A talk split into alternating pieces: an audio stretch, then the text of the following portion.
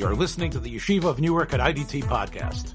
I'm your host and curator, Rabbi Abram Kibalevich, and I hope you enjoy this episode.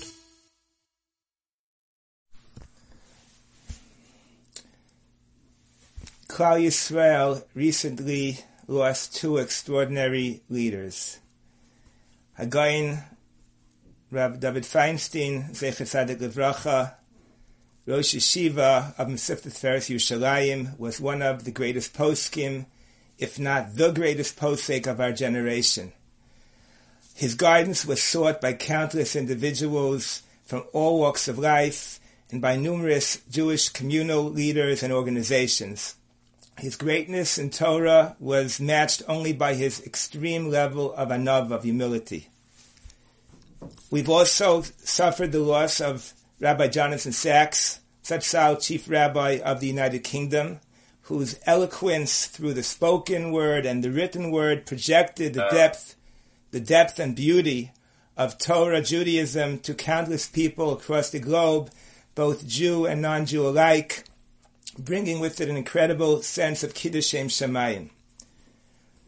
These two towering personalities could not be more different in terms of background, personality, and spheres of influence.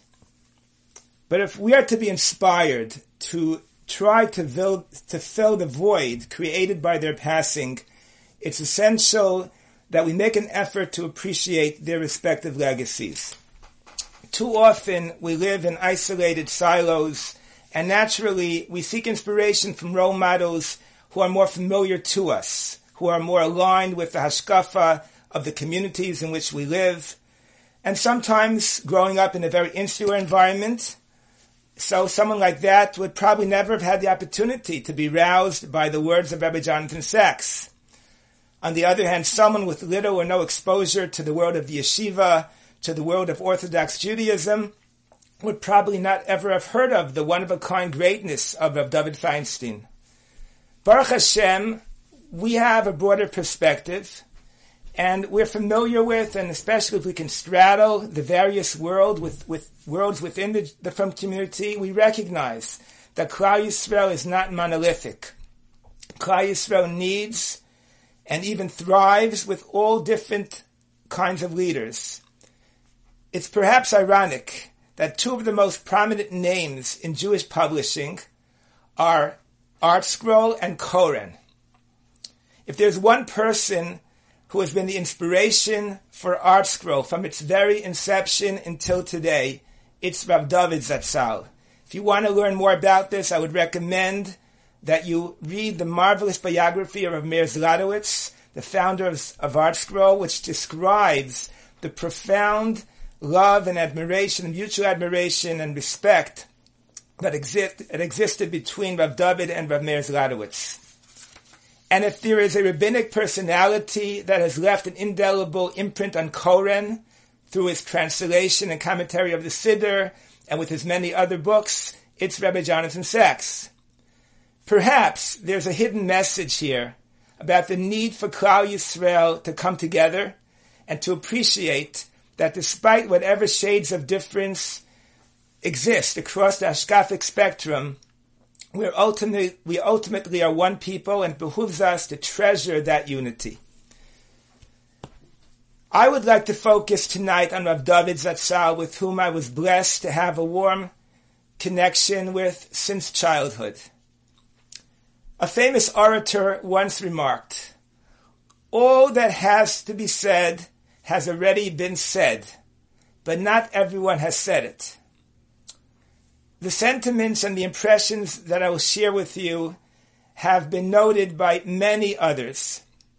But I believe that to some extent it's my personal responsibility to offer words of appreciation of Rav David, to personally share the teachings of my first Rebbe, the posek of American Jewry, the Rosh Yeshiva of Tiferes Yerushalayim, the Rebbe of the Lower East Side, where I grew up, but also the Rav of my, and the Rav and the Posek of my family. My father came to MTJ just after his bar mitzvah. He continues to feel a connection until this very day. Rav David Zatzal was a unique blend of genius, intellectual greatness, combined with pashtus, down-to-earth simplicity. Rav David had Shas on his fingertips, rendering Psak Halacha on the most complicated of Shilas without the need to have to think it through, sleep on it, or check sources. But at the same time, he carried himself without a shred of pretentiousness. He didn't convey a sense of stature. He carried himself like he was one of us, like Amcha, a Pashuter Yid. He could be spotted patronizing the local establishments on the Lower East Side, having breakfast at the pizza shop, or even personally bending down to replenish the soda machine outside the Beis Medrash. He'd be accessible to anyone who turned to him with a shaila of any kind, from serious to, fri- to frivolous, and everything in between. It could be an end of life issue, a Hilchos Ribish question, a Yaaleh V'Yavo shaila, or a question about the time for Hadlakas Neros. It could be an Eitzah, it could be a bracha, it could be someone who was a nudnik, who just needed to vent about something. Either way, Rav David heard the person out, would offer a response, which would usually be very succinct. He did not have a gabbai that would discourage people from engaging with Rav David in conversation, and in fact, as his grandson mentioned at the Levaya, he instructed those around him not to be too protective of his phone number or to prevent people from speaking to him. Rav David's style was not flowery or verbose, and sometimes his succinct responses could feel disconcerting to someone who wasn't aware of that, to, to someone who expected more discussion, more elaboration. Even knowing his style, we all sometimes wished that we could receive a psak that included more explanation. And I'd venture to say that most of us would sometimes try to find ways to keep the conversation going, to follow up. We were hungry for that, not because we doubted what he said, his psak, chas v'shalom, but because there was a mystery behind his laser-like clarity, and we wanted to understand where it came from, the Dvar Hashem. Why did he paskin as he did? Coming from Rav David, his brevity of response wasn't perceived as cold or distant. It was so obvious that he saw the answer clearly and he was just communicating it directly. He exuded a sense of pleasantness, of ni'imus. He carried himself with an inner serenity and calm, a sense of emuna pshuta. His trademark smile, which is evident in so many of the pictures, is a testament to his warmth and the serenity that one felt in his presence. I believe it may be helpful if I shared some of my own personal reflections of Rav David Zatzal and what he meant to me. I think there's a special meaning in hearing words directly from the heart of someone who's been touched by a gadol. We know dvarim hayotzim in halev nichnasim el halev. And I hope that what I share with you can flesh out and reinforce the lessons that are emerging from the many articles that have been written already and will continue to be written, and the reflections of so many others. And more importantly, I hope that the very fact that they come from my heart and from personal memories will help to convey an impression of his greatness. So I was born and raised on the Lower East Side. My connection to Rav David goes back to my childhood and even before. My father, he should be well, was a Talmid of Rav Moshe Zatzal and a contemporary of Rav David. In fact, my parents first got a glimpse of one another when the Rav David had just been married a few years, and one Hanukkah, some 60 years ago, my father was visiting Rav David, and my mother was visiting her friend, Rav David's wife, Rebbetzin Malka, she should be well. Lower East Side apartments are not very large, and they cannot help but see each other as did most boys in the Lower East Side. I attended MTJ, the Tiferet Yerushalayim, for elementary school. During those years, this is the mid to late 70s, I was zoche to see Rav Moshe Feinstein on a regular basis. And I have vivid childhood memories of seeing Rav Moshe at the yeshiva and in his home.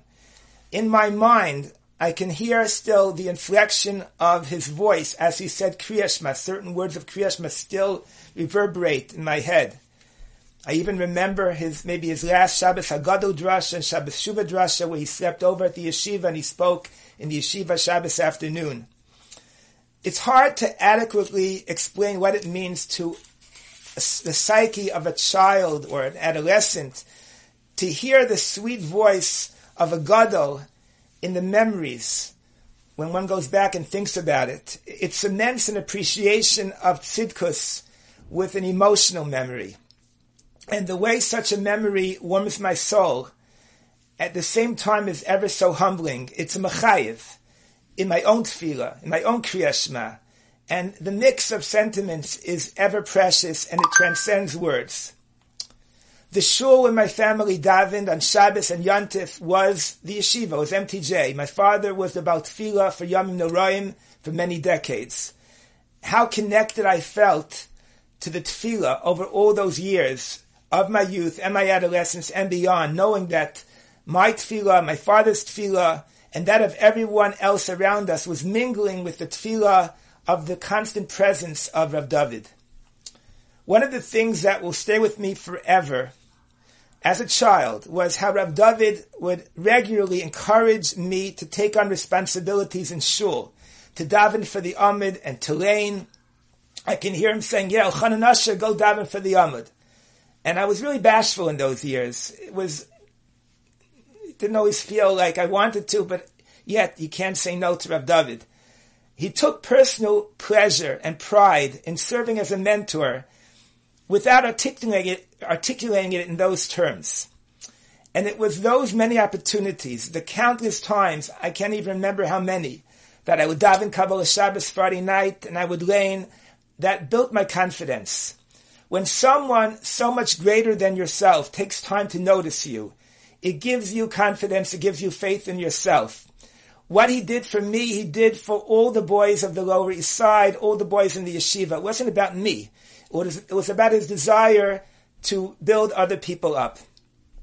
Even when I went on for high school and Beis Medrash to the Mir in Brooklyn, and then on to Yeshiva Beis Yosef Nevardik in Brooklyn, MTJ was always something of a second home, a Beis Medrash that I would come back to to learn over Shabbos and Bein Hazmanim whenever I have opportunities, and Rav David was always a constant presence. I can still recall Rav Moshe's Levaya in 1986, Tafshin Memvav, and how devastating it was for all of us. We felt literally as if the world that we knew was collapsing. And then, of course, in a way it had. As Rashi writes in the Pasuk in Vayetze Yaakov in Be'er Yitzias Tzadik Min Oseroshem, Pana Hoda, Pana Ziva, Pana Hadara. I even recall laning Shabbos Minyan during the Shiva of Rav Moshe, I was the Balkore, it was Parshas Tzav. And it was right after that, right after the Shiva, that Rav David, who always shunned the limelight, reluctantly was thrust into the position of Rosh Hashiva. It was his hachtara, so to speak, his coronation taking over to be a malamakum for his father. In the late 1980s, I joined the Grus Elyon of RIETS under the auspices of Aaron Kahn, who is also a Lower East Sider, and Rosh Hashiva along in the yeshiva to this day. Around the same time, I received my formal smicha from MTJ, typical of Rav David's understated style. Receiving the smicha klaf was very simple and unpretentious. It was written on regular MTJ stationery. It was signed by the Mashgiach, then Rav Michal Berenbaum Zatzal, and Rav David. If I'm not mistaken, Rav David affixed his signature while standing in the hallway of the yeshiva outside the Beis Medrash no theatrics, no fancy ceremony. I'm not against it. I, it's well deserved, It reflects chashivas. But at the same time, there was something very genuine about the simplicity of it. And here I would add that for some Rosh Yeshiva in the yeshiva world, the thought of going to learn in RIETS would seem maybe heretical, controversial. And I can tell you that for Rav David, there were no such compunctions. He recognized that YU was a Makom Torah, as I noted, the Grus was under the auspices of Kahn, who was a native East Sider, who was very close to Rav David. And Bechlal, political labels and affiliations were just not on his radar. As a matter of fact, when the yeshiva had a shloshim in Lamport Auditorium for the Rav Zatzal. The two Rashi Yeshiva from the Yeshiva world who attended were Rav David Zatzal and Yibad Chaim, his brother Rav Ruven Shlita. Okay, so the memories are very strong. I remember Rav David being at my Shabbat Brachas in MTJ in the dining room. Rabbi Simon was there. He reminds me of it. I don't remember the details, but he does. And again, it's part of my, my kishkis in terms of my connections and my, and my feelings. Whenever I published a new sefer, I'd make a point of personally bringing a copy to Rav David. He was always kind enough to express appreciation. I remember once he gave me a bracha to publish many more svarim. I also recall him mentioning to me once that something that I'd written in one of the publications in Yeshiva, I think it was Beis Yosef Shaul, was quoted by Rav Tzvika Ryzman of LA in one of his early svarim. I don't think that what I wrote was the most compelling thing that if David would have noticed it, and he made a point of mentioning it to me. But, but again, it was an example of his chesed, and of course, it made me smile. And over the years, I've had many opportunities, Baruch Hashem, to bring my children to Rav David for brachas, which they remind me today that they cherish so much. He had a way of making children feel very comfortable with his smile, his lack of pretentiousness, and again, as so many have already noted, his good-natured ability to pose for pictures with patience, and all that shows you how much he wanted to give to others.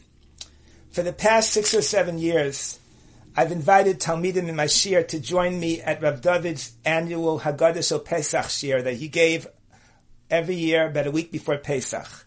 This shiur was extremely popular. It drew people from all ages, from all different walks of life. Rav David's plain, down-to-earth style was so refreshing and so disarming. It made it easy to take in the timely and relevant messages. Just in the past few days since the passing of Rav David, I've received a number of calls from Talmidim who are, have since moved on, they've graduated, and they called to express appreciation. For, first, they wanted to express tanchumin, if you will, and also to express appreciation for giving the opportunity to see Rav David in person over all those years that they remember going to the Haggadah Shiur.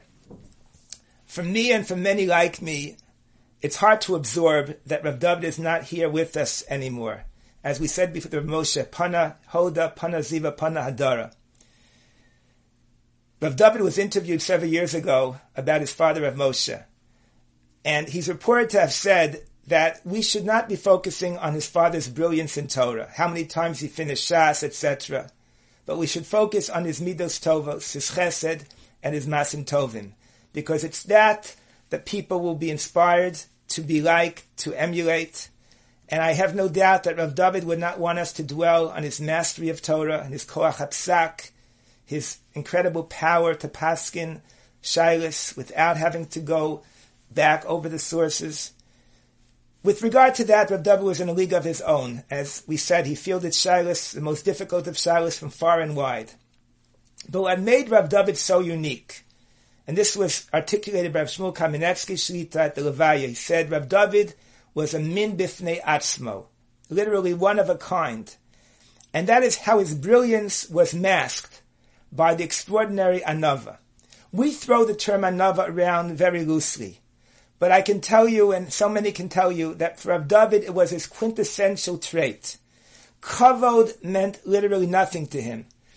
At the Siyam Ashas last January 1st, Rav David was supposed to receive the honor of being Messiah Shas in front of 90,000 people at MetLife Stadium. He demurred and he asked that Rav Shmuel Kamenetsky have the honor. Just imagine that. Rav Shmuel got up, he was very choked up, and he acknowledged how Rav David, it was a simple thing for Rav David, probably was a simple thing because of Rav David's natural anava, but it's an incredible illustration of that.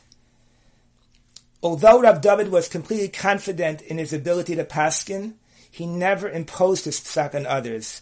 His son Rav Mordechai spoke at the Levaya, he mentioned then that Rav David was comfortable sharing his opinion when asked, but did not insist that everyone follow it. At the Levaya, I was walking with Rabbi Zwiebel, the executive director of the Aguda, and he shared with me the following story. A few years ago, he said about 15 years ago at the Aguda convention, Rav David never liked to speak publicly, but one year they prevailed on him to give a shiur.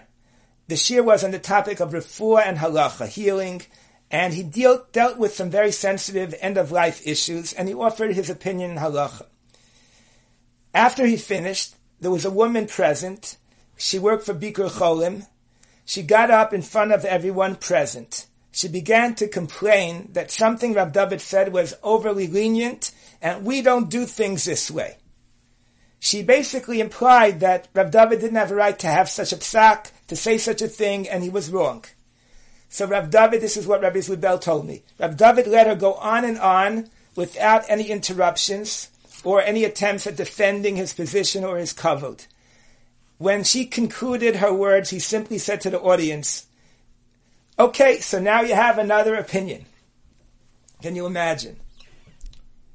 It's well known that Rav David was very spearing with his words. This midah was noted by his father Rav Moshe Zatzal, who said the following on the occasion of Rav David's 25th anniversary. This is recorded in the Sefer Kol Ram in Pashas Vayakel, if you want to look it up. He said, "Hakol yodim es Torah b'hanhaga." Oh, All know his greatness in Torah and overall conduct. Avol yesh lo hosif sheyesh lo shita shelo ledaber ulepachos lahamit bedibur. He also has a shita to limit his speech. But on the other hand, masha yitzarech lomar hu omer belashon berura. What he has to say, he says with clarity. Rav David's humility and his self-restraint in speech went as far as embodying a midah that Chazal referred to as hanelavim ve'enam ovin, shomin cherpasam ve'enam meshivin. People who, even when they are insulted, have the self-discipline not to respond in kind. Rav Baruch Moskowitz used to learn with Rav David for about 26 years on a daily basis, and he's written now two volumes of Vidibarta Bam, which are chuvas of that he discussed halachic issues with Rav David. After learning a sugya, he would discuss Rav with Rav David how Rav David felt the halacha should follow, and he recorded uh, those psakim in his sefer. And he said at a hesped the other night in Torah Vodaath the following story that he himself experienced. He was in the back of Rav David's office. The office was called the co office. It really was like, like a storage for soda cans and other things, and there were shelves with svarim. There was a divider in the room, so Rabbi Moskowitz was in the back of the room looking up at something in a sefer. Rav David was in the front of the room sitting at a desk. And a person, he overhears, Rav Moskowitz overhears from the back of the room, someone enters the office where Rav David was seated. Before long, he began to hear the person who entered the room heaping all kinds of insults at Rav David. Rav David remained completely silent throughout and did not say a word. Rabbi Moskowitz says he was cringing in the back area, completely frozen, at a loss at what to say and what to do. Finally, the man left, and when Rabbi Moskowitz came out, he was astounded that Rav David simply engaged him in regular conversation as if nothing had happened, not emoting, not processing, not speaking badly of the person, literally not speaking about the person at all. There was literally nothing to discern on his face that anything had occurred of what we described. And I was thinking that this extraordinary level of anava, just over Shabbos, this thought occurred to me. It's not just that it masked Rav David's greatness, but it actually contributed to it. And that's maybe because there's a fascinating comment by the Bali Atosus ala Torah relating to two psukim at the end of Parshas Chayei Sarah, which is the Shabbos after the Levaya. The psukim tell us the names of the children of Yishmael. These are just names, you wouldn't think twice about them. One pasuk states in the middle of the three psukim that list the twelve names, Umishma, Viduma, Umasa. Three names. The next pasuk continues with another five names, Chadad, Vitema, Yitur, Nafish, Valkedma. Says from the commentaries from the Bali the following remes. The first pasuk, Umishma, Viduma, Umasa, refers to someone who hears himself being insulted. Umishma, he hears. Viduma, he's quiet, he's silent. Umasa, and he bears it. And the next pasuk continues. Chadad v'tema. What's the reward for that? He'll become sharp, chadad, and he'll be able to say over the tema. He'll be able to say over Torah, Yitur, he'll be able to guard Nafish, the many mitzvos that exist. Nafish means a lot. Vakedma that were given in the Torah many, many years ago. The Chida in the Sefer Pnei David quotes this pshat, and he says it's also hinted in what we say in the Lokai Nitzor. We say, "V'nafshi ka'afar lakotia." We ask the Baruch Hu to have the ability that if people are going to step on us, so to speak, we won't feel it. We won't feel a, a need to get back at the person, and we'll be able to be really just be able to handle it.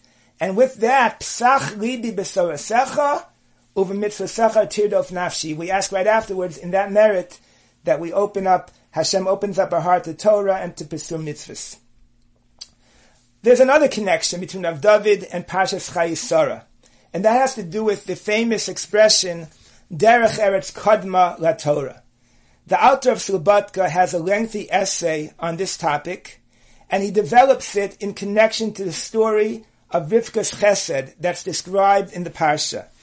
And he elaborates and says, as important as we know are the details in Minushay of Halacha, so are the fine details of Menschlichkeit, Ben Adam Machavero, and he analyzes how you see in the story of Rivka, every aspect of her chesed reflects an aspect that we can learn from about Derech Eretz.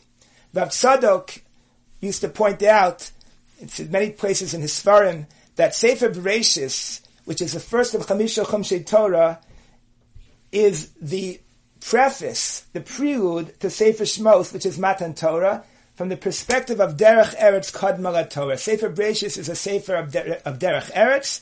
Sefer Shmos is now Torah.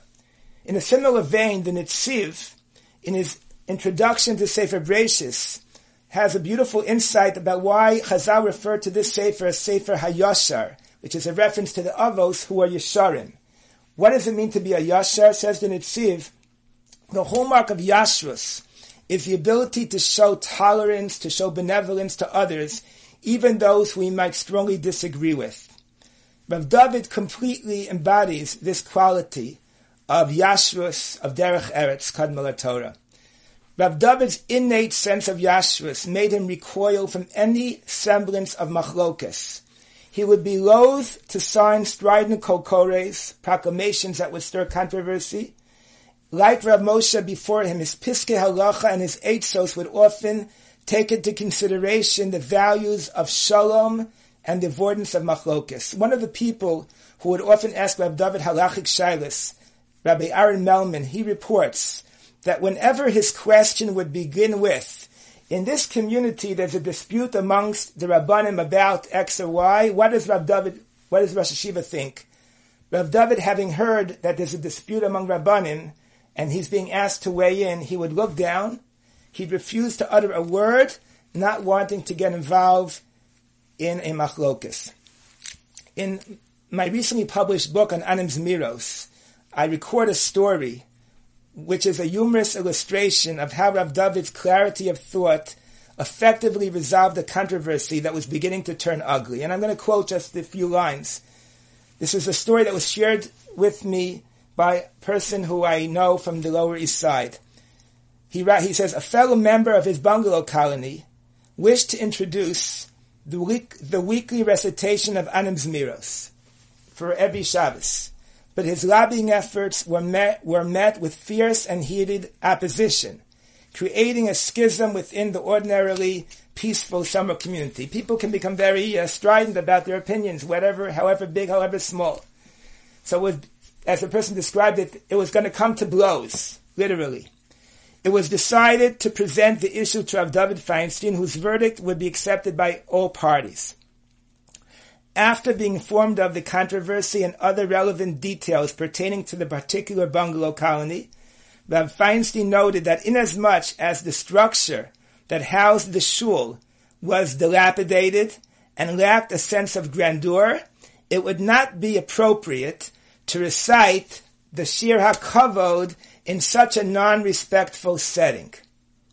With such an answer, Rav David was able to effectively validate the sensitivities of the people who petitioned him and their concern, and yet advise against introducing a change that would upset half of the Olam. Everyone was happy. Consistent with the notion of Derech Eretz Kadmon Torah and Dracher Darchei Noam, many of the psakim of Rav David reflect a sensitivity and a deference to communal norms. Rav David, this has been noted also by many others, he was not fond of jumping on the bandwagon of a new chumrah, even if it seemed to have a solid halachic basis. He might acknowledge privately to a person, to an individual, okay, if you want to adopt the chumrah, fine. But he would not want this to become a weapon that would cast aspersions on what. This the, meeting is being recorded. Rabbi, I think you froze. Okay. But I think you have to unmute. Okay. Okay. Ah. Is that better? Yeah, perfect. Thank okay. So Rav David was not fond of chumras. If someone had a basis for the chumrah, he would say, fine, you want to do it, fine. But he'd not did not want to become a weapon that would cast aspersions on what people were doing on Minhag HaOlam, as long as what they were doing was technically acceptable. I want to share with you a piece of a medrash in Parshas Tzav, because this is actually the source in Chazal for the expression Derech Eretz Kadma La Torah. This medrash is fascinating on many levels. It develops the idea of Derech Eretz Torah, associates it with a pasuk in Parshas Bereshis, Lishmor es Derech Eitz HaChayim, the 26 generations that preceded Matan Torah. There's a lot here, but I want to focus just on the story that the Medrash tells us, and I think it's so perfect to appreciate Rav David through the prism of this Medrash and the story told by the Medrash. So the story is as follows. Again, you'll find it in Parshas Tzav. Maiseb Rabbi Yanai Shahi Mahalach Baderech. Rabbi Yanai was walking on the road, and he sees somebody who looked very distinguished. Ra Adam Shahi Meshupa Biyoser. So Rav Yanai sees such a person, he imagines he must be a huge Talmid Chacham. He invites the person in to come in and have some food in his house. Would you accept my hospitality? The person accepted. So Hechniso lebeso hechilo v'ishkeyu. So Rav Yanai gave him a full course meal, gave him a lot to eat, a lot to drink, and now it's time to talk and learning. So he began to probe what does this person have to say about different areas of Torah. Badko b'mikra. So he began to talk in Chumash, Tanakh, Lo And the person seemed to know nothing. He didn't, he just didn't have the, the knowledge. Mishnah. He tried talking Mishnah. V'lo mitzvah, ba'agada, v'lo mitzvah, b'talmud, v'lo mitzvah. Whatever it was, he tried. The person seemed ignorant. So at that point, Rav Yanai realized, okay, we're not going to get anywhere here. Okay, at least Birchas Hamazon, he asked him to lead benching. He says, Sav Berich. So here, say Birchas Hamazon, Zimun. So the person responds, Yevarach Yanai Bevese. It's your house, you do it. Apparently, he couldn't even recite Birchas Hamazon. That's how much of an Am Haaretz he was. So Rav Yanai said the following, as reported in the Medrash. He says, "Say after me, Isbach Omar Mada Anna Omarach." Can you say, repeat after me? He says that I can do. So Rav Yanai said, "Say the following: Achol Kalba Pista Yanai." A dog has eaten of Yanai's bread. Kam Tavse, this man got up and grabbed onto Yanai, and he said, Yerusasi Gabach, my inheritance is with you. The Atmoneali, you're holding back my inheritance, my heritage.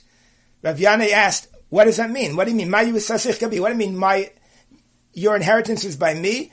Says the person, I remember once I was passing the school and I heard the voice of children in the cheder and they were saying the following, Torah, Tziva, Lanu, Moshe, Morasha, Kihilas, Yaakov. It didn't say Morasha, Kihilas, Yanai, the inheritance of the Kila of Yanai. It says Kihilas, Yaakov. It's not an exclusive club. It's not just for you. Not just for the elite. So Rav Yanai was obviously taken aback, and he realized this person has something going for him, and he began to probe. Tell me, why did you have this merit to eat at my table? Rav Yanai felt somehow this person came to his house and ate of his food. There must be some schos he has. So the person tells Rav Yanai two things. Number one, I never heard a bad word and responded in kind. There are two pshatim in the Mefarshi HaMedrash. One is that it means what I just said. In other words, if someone insulted me, I never responded to that person in kind with another insult. Another pshat is that if I heard someone saying something negative about someone else, I would never report back to the person who was said on, because that would be called rechilas. I never did that. I never engaged in rechilas. I never engaged in insulting a person back. The second thing he says, "V'lo chamis trained in mitkatchin deinim dein, v'lo yavis shlama beineyon." I never saw two people who were fighting with each other, and I didn't find a way to reconcile between them. So Rabbi Yanai responds with that, Kol hada derech eretz gabach. You have this incredible level of derech eretz, the karisach kalba, and I've called you a dog, and it goes on to say Rav Yanai had a new interpretation of a pasuk in, in Tehillim, and it connects it with derech eretz kadma Torah. Now, there is so much to unpack in this medrash, and I've actually spoken and written about it in other times, other places. I want to just emphasize the most obvious takeaway message from this vignette. Look at the study in contrast. Here you have Rabbi Yanai, the great Rabbi Yanai, the brilliant Talmid Chacham, cannot imagine that this ignoramus, this Amaretz, has any redeeming qualities. On the other hand, you have a man who's a total Amaretz, knows nothing of Torah, not Mikra, not Mishnah, not Agada, can't even bench, and yet he has a way to expose the condescending attitude of Rav Yanai. He accuses Rav Yanai of taking away his heritage. He invokes that pasuk of Torah Tzivalano Moshe Marasha Kiras Yaakov. It's not just for you; it belongs to me as well. Don't write me out, and that's what leads Rav Yanai to think twice about what he was thinking before, and he has an epiphany and he appreciates now the, the idea of derech eretz and how that is so essential to Torah. I'm thinking about this medrash. Obviously, what's the obvious takeaway message? Don't get too wrapped up in your elitism that you know so much and you can dismiss the humanity of someone who knows less or someone who knows nothing. Everyone has redeeming qualities, and if you search hard enough, you'll discover that and you discover your own shortcomings at the same time. And to me, that was Rav David. His derech eretz was the antithesis of the image described in the Medrash of Rav Yanai. Rav David could sit down with anybody, what, however much, however little Torah they knew, and they would feel comfortable in his presence. He had a knack for connecting with Amcha, the average person.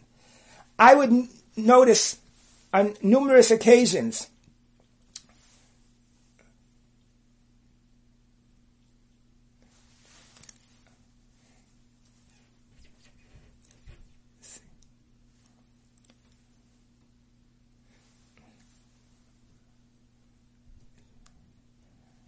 I think we're reconnecting now. Again, it's uh, Okay. Okay, everyone can hear again. I'm sorry. meeting is being recorded. Okay, I, I, I myself saw on numerous occasions Rav David would be shopping in the local in the local bakery in the kosher store on the east side. On the day of the Levaya, I was parking my car in front of a shoe repair, which was a, a shoe repair shop a few blocks away from MTJ. I stopped in to say hello to Eric, who I know from many years ago he shared with me that the rabbi was one of his regular customers. And I asked Eric, do you have a story? Again, it's